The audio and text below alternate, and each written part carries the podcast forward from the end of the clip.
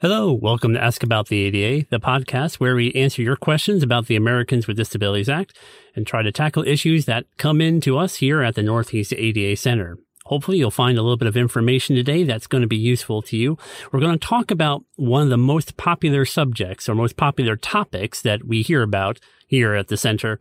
It has to do with service animals, and we'll look at a situation sort of of the everyday variety, and one situation when things are far from typical.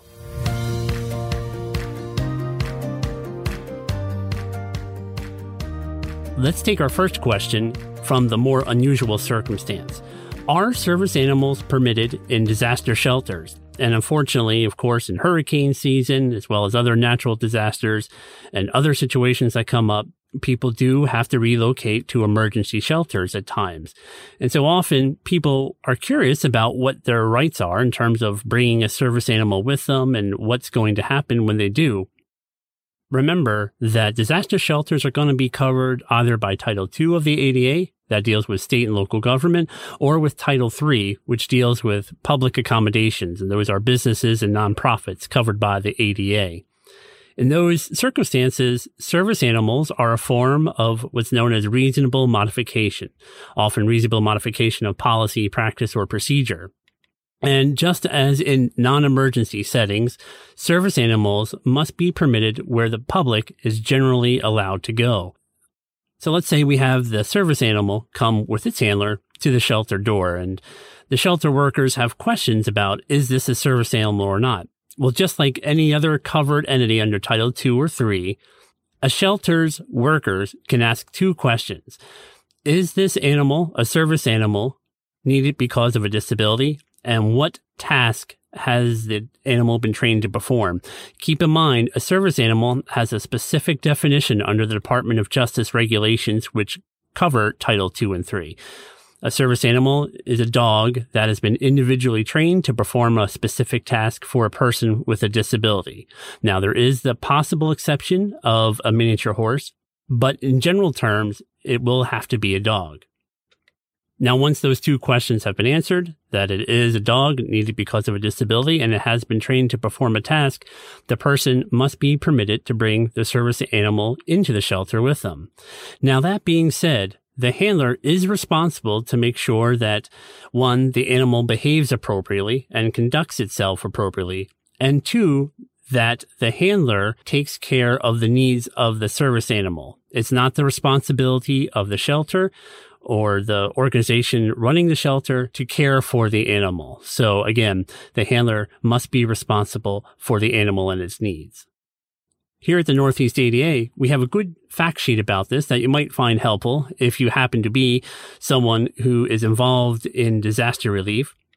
The fact sheet is key facts about service animals for disaster shelter workers, and we'll put the link in the podcast description.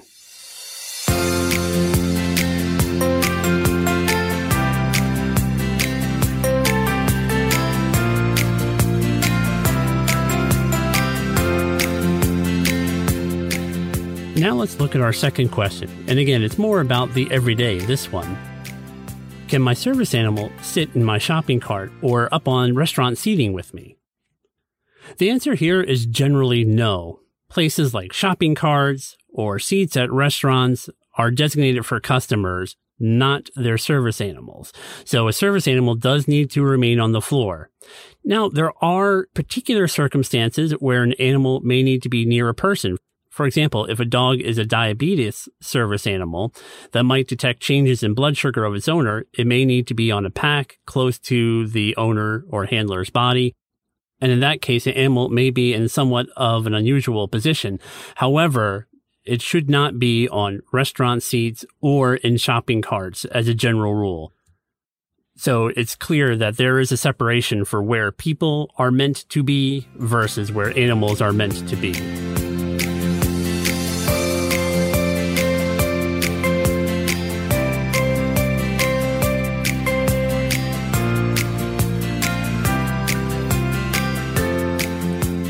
As I said, we covered a lot of information that we often get asked about here at the Northeast A D A Center. Service animals are reasonable modifications under the A D A and often get a lot of attention from the public. because people love animals, people love dogs. And certainly if you have a question about service animals or anything else about the Americans with Disabilities Act, please don't hesitate to reach out to us and contact us. You can find us at one eight hundred nine four nine four two three two if you live in New York, New Jersey, or Puerto Rico, the U S Virgin Islands. If you're outside of that area, you can contact that number and your phone call will be routed based on the area code where you're calling from. You can always visit us on the web, northeast A D A dot org, and contact us through our website, and also follow us on social media as well. Thanks again to Grace Fairchild, our producer and editor for the podcast. Thank you as well to Peter Quinn of the Yangtan Institute, who does our final edits. And thank you all for being a part of the conversation and joining me today on the podcast.